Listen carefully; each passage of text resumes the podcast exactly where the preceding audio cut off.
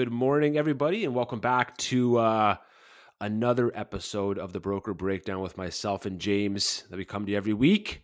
And uh, I know we took uh, a, what about a two week break there, James? What was it since our was last like- episode? it was a one week uh just kind of like a recording kind of you know recharge we've been we've been going hot since before christmas and stuff so we just kind of wanted to take a one week break just to kind of recharge and kind of get our um our juices flowing again for some creative um stuff that we wanted to kind of change up. So we'll probably Yeah. see some changes moving forward actually the the artwork. I know me and mike have been working on artwork some changes on there so that's actually going to change this episode. So you'll see new artwork so that's really exciting. Um yeah and just some minor things that we just tweet during that one week off but we're we're back and we're, we're going into the summertime so super excited for that. Always, always. And uh, we're we're super pumped today. We got uh, we have a close buddy of mine on the episode, Brayden from Subaru of Niagara. Um, I, I guess I'll I'll let you do your own little uh, plug there, Brayden, on yourself, and kind of then we can jump into uh, some of the stuff we normally talk about on the podcast. Sounds good. Thank you guys for having me. So, my name is Brayden Roszl. I am the senior team lead over at Subaru of Niagara. Just a little backstory I've been doing this for just shy of a decade now. And boy, has the automotive industry changed since the time I started. Um, we had all kinds of industry changes change in the last couple of years. Obviously, one of them being the pandemic that really affected kind of what was going on in the entire automotive industry. And I'm kind of here today to tell you guys what's going on and what's changed and a little bit of insight as to what's moving forward. Yeah, and we we really appreciate the time. We uh we've done a couple episodes with people in uh in dealerships and obviously different manufacturers and it's it's great to get that viewpoint from the dealership side on, you know, new technologies, what certain brands are doing and what you guys have noticed even from like buyers trends because we hear stuff all the time as, you know, insurance brokers on um, you know what's going on from a i guess a client perspective on how it affects insurance and everything else but then how do we bring it back to the you know what's going on from the dealership side and from the real estate side and, and different things so we love having a different viewpoint to kind of share how insurance reflects back and and uh that's that's one of the reasons we love having people on as guests Well, it sounds good. I will give you guys as much insight as I possibly can. I mean, one of the best things that we have at Subaru is our insurance ratings. And I'm sure that you guys can uh, fill everybody in on how good our safety ratings are with our vehicles, especially for new drivers, as well as on how much it helps.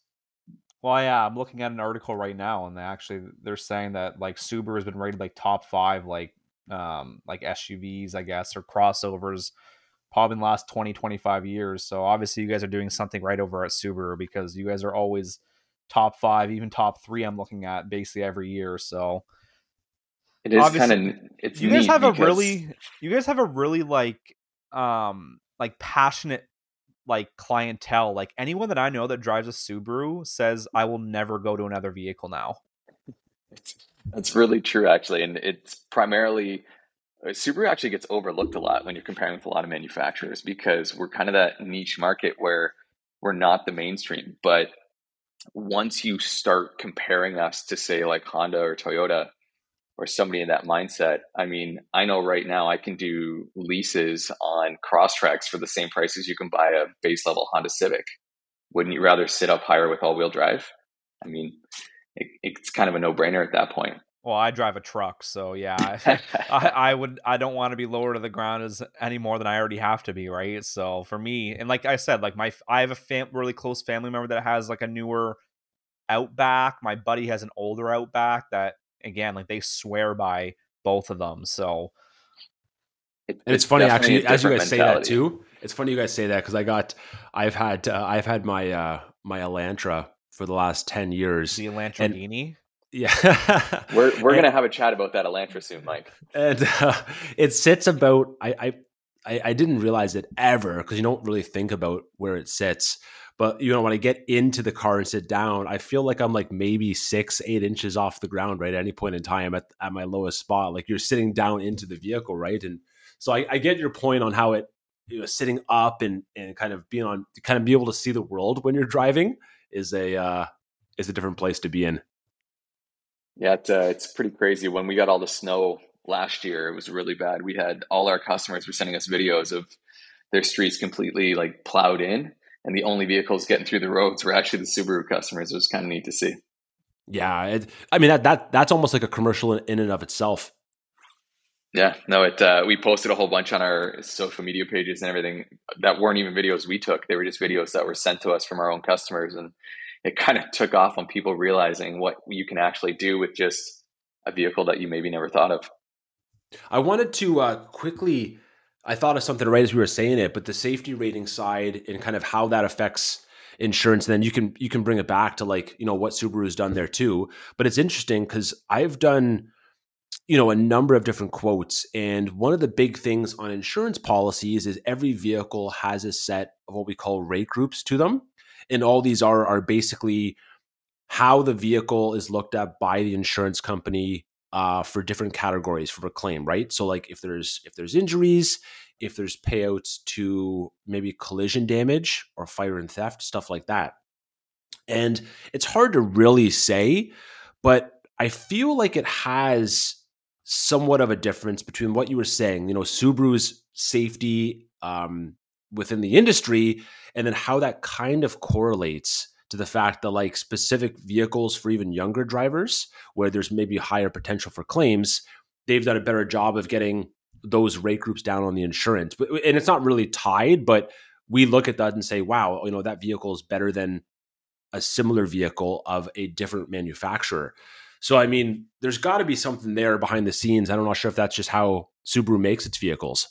Well it's kind of neat because the older model subarus if you looked at them had they were very minimal. So you got in the car, there was not a lot of technology, there wasn't much going on. They were just really well put together vehicles that were safe. I would say the last six to eight years, they've really kind of upped their game on fit and finish and quality. But safety has always been number one. And then that fit and finish always came second. Now they've kind of upped the game where safety is always still number one, but now you get all the extras that come in at the same time. So almost every single one of my vehicles has every safety feature imaginable as part of the car as standard. The only features that come a little bit extra are blind spot uh, and rear cross traffic. But again, those are, you move up a model now with the new 24 stuff coming in, and that has everything. So right. safety and, and being able to have the car react so that the customer or the person driving might not have those quick reflexes so that they don't have an accident is kind of paramount in what we do. Right. And you know what? There's actually a, an interesting thing that ties into that. So, one of the things, so kind of safety ratings and how a vehicle performs in the industry standards, it correlates to the insurance a little bit. But one thing I was just thinking of is that when there is damage to a car, the one interesting thing is that um, when a claim happens, depending on the cost to repair, is kind of where some of those insurance uh, evaluations come from, right? And I think the, the thing that everyone thinks about all the time is what the cost of like a windshield is now on a vehicle versus what it was like even 15 years ago, which is just like that literally that piece of glass. There was no sensors, there was nothing in it. So you know, a couple hundred dollars. It's I literally now, just got mine done on the weekend. really? Did you? yeah, because mine's been cracked. Right, I, I I got a crack and I'm driving on the QEW. But yeah, for me, I know I have a bigger vehicle because I drive a truck, but still, like mine all in, like labor and everything, twenty two hundred dollars. Right, so, right. I mean, that's when you think about what that was. Not that it's not warranted, but that's crazy when you think about what it would have been like 20, 20 yeah. years ago, right? Yeah, literally. Well, yeah, exactly. because glass back then was what? Just a flat piece essentially that would go in. Like look at old Jeeps and things like that. There was no contour to it. It was literally a flat windshield essentially. Yeah. And now when you get into it, you have not only the car, but you also have all the programming that comes into the EyeSight systems and everything that's in there as well for you too. So it's not just a windshield anymore. It's calibration. It's making sure all those safety features are now tuned properly. Everything is done the way that it needs to be to protect the customer. So that way, when the windshield's done, it still works properly. Yeah, mine had to get calibrated. Like the sensors in it had to all get redone. Like the camera had to get redone. Everything. So it was like a whole like literally, they said it was literally there the whole day. Like they put the glass in, it like cured, I guess they call it, and then like they had to do cure. all their they had to do all their calibrations after that. So literally, it was a whole day process, and twenty two hundred dollars later. Yeah, it's uh, it's really crazy on how much that has really changed. But I wanted to kind of make a point actually, because um, I know you, know you were saying earlier that with Subaru being kind of connected with Toyota, um, yeah, we do find that the Subarus actually do have a little bit of a lower insurance rating, and it's funny because with you guys being connected to Toyota, I find Toyota is actually probably a top three like highest rated vehicle. And again, no like kind of knock on them whatsoever because they're great vehicles, but like Honda, Toyota, and Hyundai, sorry, Mike, are probably your three top. And it's just funny that you guys are connected to Toyota, but you guys have such a lower rating when it comes to insurance um, well, than Toyota does. Isn't part of the difference when it comes to that stuff the amount of vehicles on the road, the, yeah. the theft rate, and everything that comes yeah, along with them too, right? Yeah, those things obviously impact it as well, hundred percent.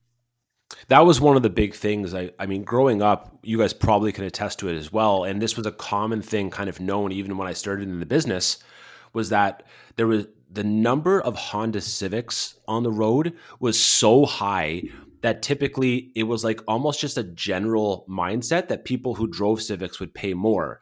And it goes yeah. back to what you were just saying is that with a large, large number, you're obviously going to get some rotten apples, some bad claim experiences, some fraud that's happening with those vehicles.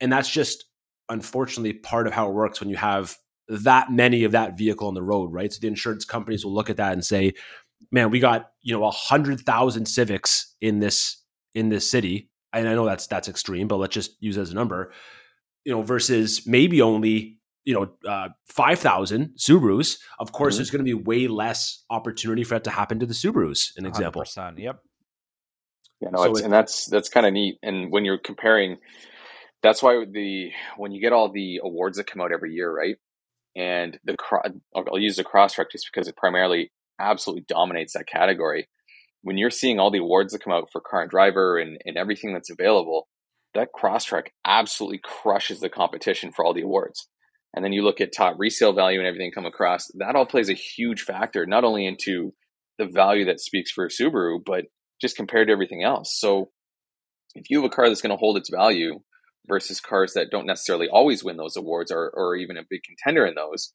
what's that say to the insurance companies? These things are a little bit more reliable. Yeah.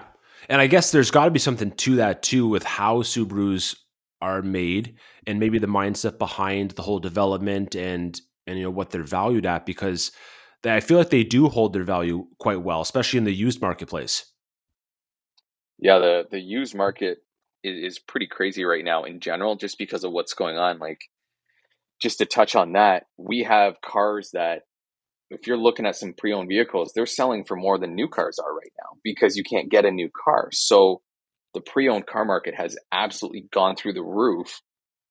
But the benefit is is that because our value of our vehicles have always been so high, our customers right now that are in our cars that are trading them in are getting top dollar for their vehicle as long as they can wait for the new car they're actually pulling out ahead right right this is this is something we've never i don't think seen in in the the marketplace is the whole backlog of parts and labor and kind of what's going on with the used which and, and new markets so if you can't if you can't wait six eight months for a new vehicle which i know a lot of manufacturers have been saying and we've had this conversation with a couple of dealerships as well yeah, but you're involved in let's say like a claim which is a very common occurrence and your vehicle's written off you need to get back to life, right? You can't be in a rental for six months. So you end up having to pick up a used vehicle, right? And I guess that's probably where some of that used marketplace um, why they're so expensive would be because of that.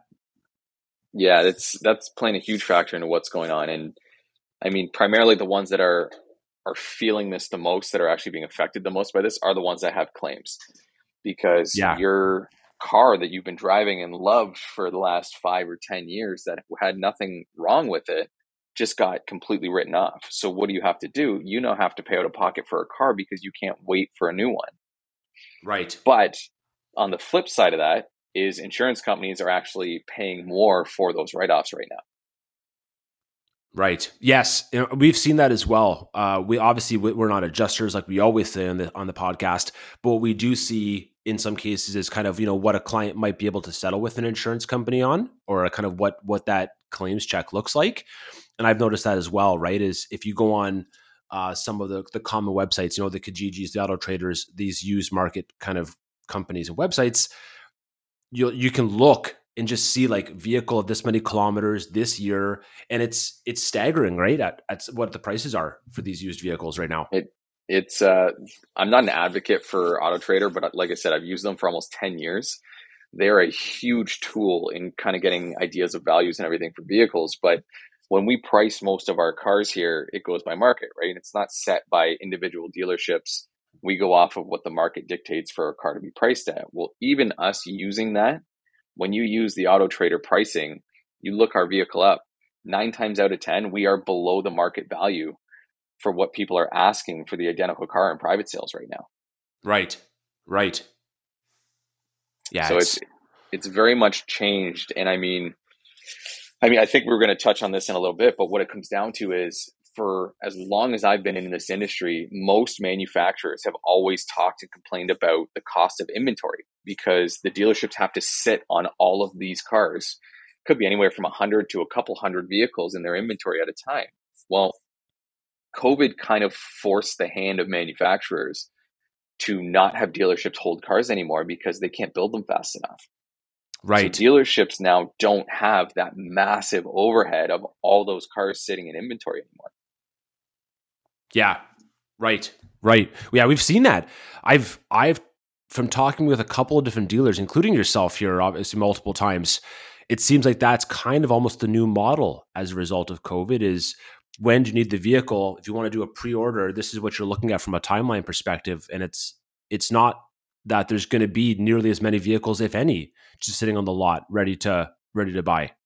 Yeah, that was something that manufacturers have been trying to play with for for quite some time. Was how do we get the cost of obviously holding all this inventory down, but nobody knew how to kind of make that shift happen, and it wasn't planned, obviously. But the the byproduct of COVID was now these dealerships don't have to do that, and it's kind of become the norm that you know, a four to six month waiting period is pretty realistic for what most people are running into now. Crazy. Are, are you seeing that people are like kind of getting on board with that? Like, because I know from the beginning, like people were like so against waiting five, six, seven, eight months for a vehicle. So are you seeing people kind of starting to warm up to that change where they're like, okay, like, yeah, I, I can wait that long? Or are you still kind of seeing a little bit of like pushback on that timeline? It's it's kind of twofold on that. I mean, when this all initially happened, a hundred percent people fought it, but there was nothing that they could do because it wasn't like we were holding it back. It was just this is the product of what's going on right now. So we had a lot of customers talking about, you know, this it's crazy. We can't wait that long. We need a new car, which again, from our perspective, we totally understood.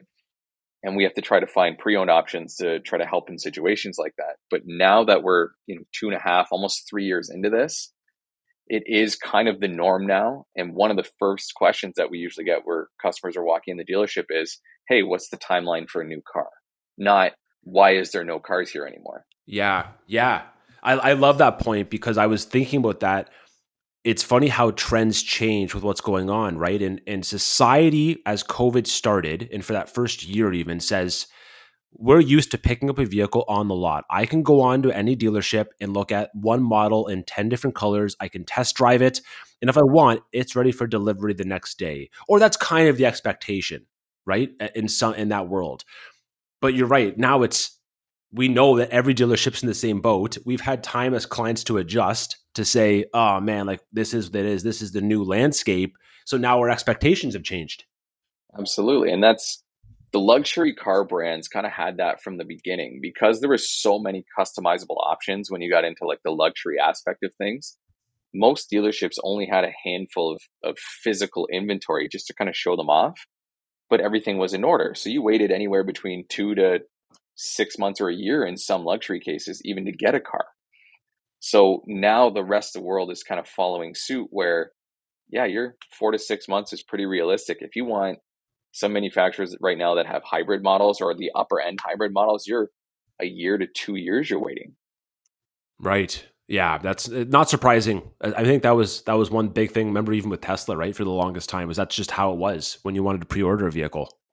honestly the only piece of advice that i can give customers right now is that when you're coming in is look for the dealership that is going to give you as much information and transparency as you can possibly get the whole goal is to put you at ease going right now we might not have exact pricing because we're in 23 it's going to be a 24 but we don't physically have those numbers yet.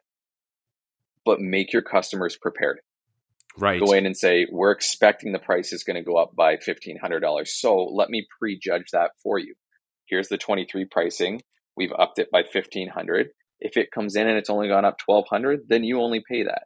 So there's no surprises for the customer because right now in the industry that we're in that is the biggest kind of i would say sore spot with customers is being surprised when they finally get their car or unfortunately we've seen dealerships kind of in bigger cities go order your car it takes six months to come in customer comes to pick up the car and now the dealership is placing you know pretty good chunk of fees on top of the car that they're mandating and if the customer doesn't agree to it then they sell their car out from under them.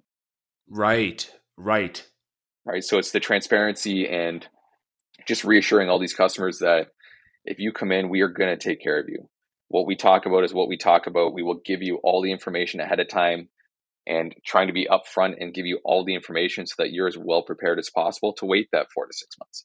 Well, something yeah. you said prior to us recording, which I liked, was you said sales isn't about selling anymore. It's about because anyone can buy a product from anywhere. It's about relationships, right? So that literally harps back to what me and Mike always say on the podcast is like no one comes to big insurance because they like big insurance. They come to us because they like myself or they like Mike. And for same thing you just said, like they don't come to Brayden from from Niagara Subaru because like they they might love Subaru, but if you're giving all that information, being that transparent with all your clients, like obviously people are gonna take that and be like, oh, this is a way better value add than if I just went down the road to somewhere else and they just basically are like, here are the numbers, either yes or no. Well, and that's that's the biggest thing, right? Everybody's competing right now, and there's no in this market. Essentially, there's no discounts on cars because there's no cars. Right. So, if you can go down the road and buy the exact same car, and same price point, same everything, but you fall in love with how I'm going to treat you, wouldn't you rather go where you know you're going to be treated and taken care of? Exactly. And it, it, goes literally right back to like even three years ago. Like, how many times would you watch like TV or like a hockey game or something? And how many like advertisements for like um, cars would you see during like a three hour ball game or hockey game, right? Like, there'd be tons. Like, every manufacturer was basically pumping out ads for like the new, this month's new, like kind of incentives, right? But nowadays, you don't see any of that on television at all.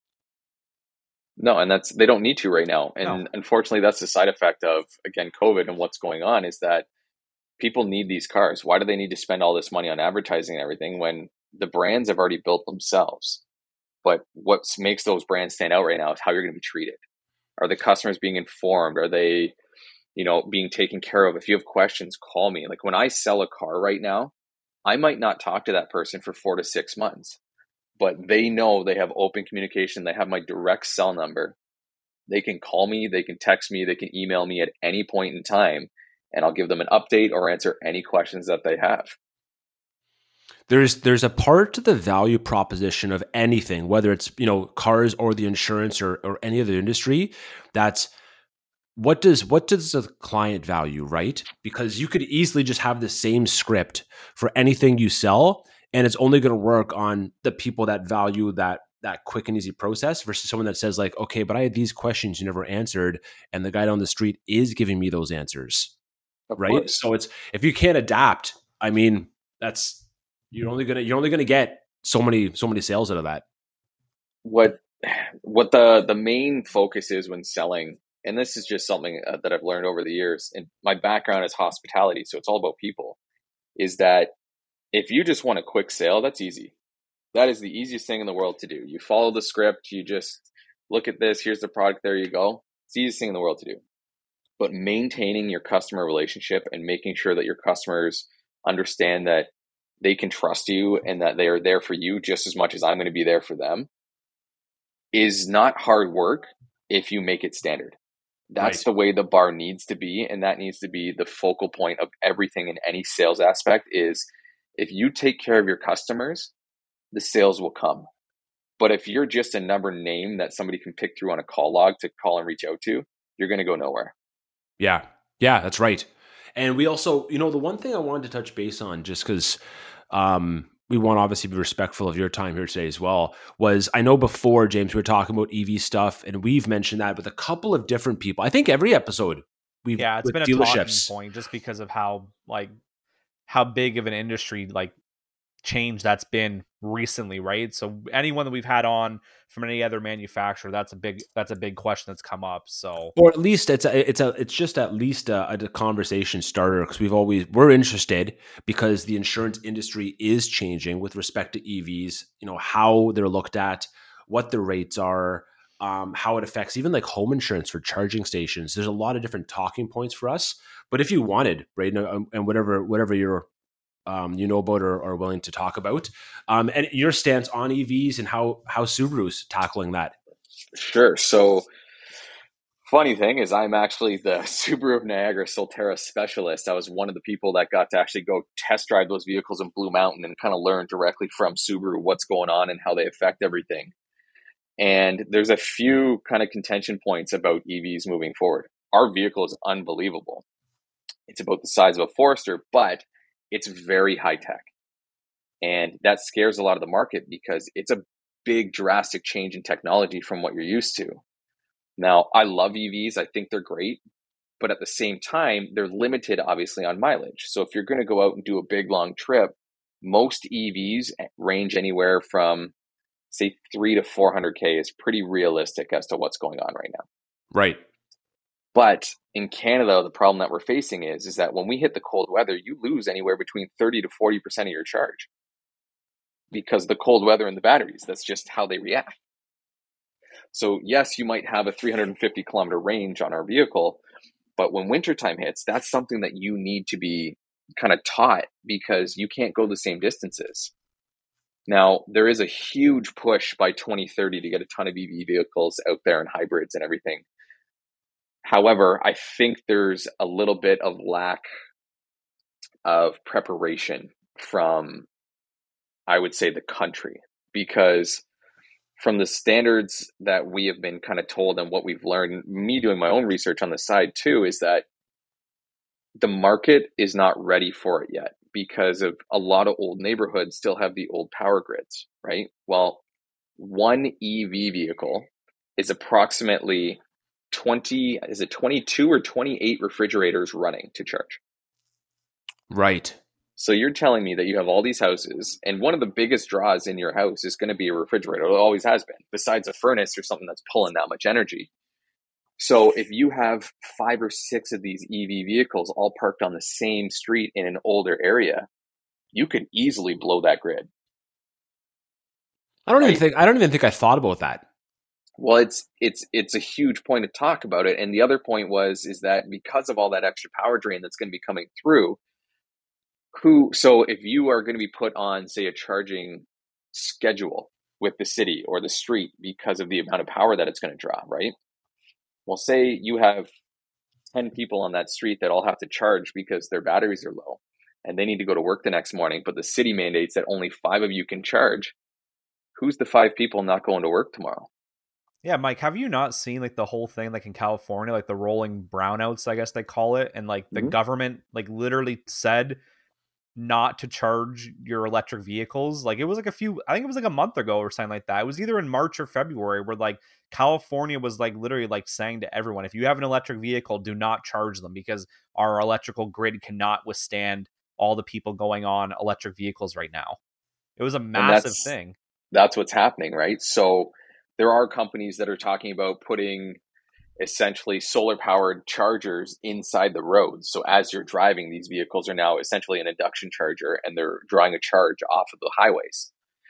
I think there's a company in BC, I think that's already looking into it.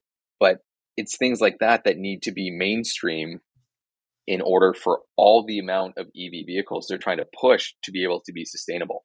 Right. And this, you know, that's a, that's such a funny point that uh, from a stance as a country, right? We can say, you know, EVs are the way of the future, and I'm not. I'm definitely not saying they're not. I think that's that's we've we've seen that now change a lot in the last couple of years. Um, but it's funny where because the onus is then on on who to make sure that that infrastructure is taken care of, as well as you know what are the what are the new exposures that are going to happen when everyone starts buying them like and it's gonna you know you know how things work right? It takes time and then it ramps up and next thing you know it's every manufacturer has like an ev chain altogether and then, then it's like oh we have the same problems that california is having. Yeah, yeah. everything's interconnected. Like for me like even from my opinion i obviously drive a truck and my biggest issue is okay like can i take this truck from a to b at least similar to what i would have if i had my gas truck? And two can i tow as much and am I am I not going to lose all this like range because I'm towing a trailer, right? So that's always been my biggest thing. Until they can come out and say like definitively that they can get to that point, then I, no problem. I'll jump on on board. But like we were just saying that there's going to be domino effects to that. Like we already have issues with our infrastructure when it comes to power as it is. Can we add all these electric vehicles onto an infrastructure that's already as a lot of government officials say are probably 30 40 years behind where they should already be. I i think the there's a big misconception about hybrid and evs right now like subaru vehicles are net zero emissions to begin with which means they don't put out more than it costs to make them so it's kind of that we cancel out. But we get a lot of customers and this is just over all the years going i only want ev i only want ev i'm going to save on fuel. And you are right to a point the EV vehicle or the hybrid vehicle market right now has a premium to those engines. So, say I have a vehicle priced at $45,000 and the hybrid model of that vehicle is going to be priced at $50,000. So, it's a $5,000 premium for that engine, right? Which is pretty realistic in our market right now. Right. If that person is is buying an EV because they're going, I want to save on fuel, I completely understand it. But the average person trades their vehicle in usually between three to five years. In order for you to, so the way that this is broken down is really easily. In order for buying in a hybrid vehicle essentially to make sense to you financially, you need to keep your vehicle between five to seven years and drive between 20 to 24,000 kilometers a year. That's just to break even with the fuel savings to pay for the cost of the engine upgrade that you're going to pay for that hybrid vehicle. Mm. Well, if people are trading their vehicles in between three to five years and they bought the hybrid because they wanted to save fuel, they're actually not saving anything. They're it's still costing them more, more to buy a hybrid. Yep. Right. That's an interesting right. point too, because I, I guess yeah, that's just consumer trends that mm we don't really see. I don't. I, I. I didn't know that. I didn't know it was that kind of that fast. Well, Mike, how many times do you get people that call you and they go, "Oh, I bought this vehicle," but like they have no idea what's like they have no idea anything about it. They don't know the insurance rate. They've already committed. They've they've signed the dotted line, and they haven't done any like research on it. Like you got to have. Like I get those calls probably once a week that like they just bought this car out of the bloom and like they have no idea anything about it. So there's a yeah. there's a huge shift from from our side is that as a dealership, our job, well, especially here at Subaru uh, of Niagara, is that we take care of our customers. We have customer satisfaction ratings across Canada for the last two years. Like it's all about our customers, and we've gone essentially from just being a sales kind of point of contact to you picking up your new vehicle and servicing your new vehicle or, or used vehicle to we know what's going on in the industry. We know where the bank rates are going. We know what's going on. We're seeing a huge shift of customers trying to buy cars on line of credits.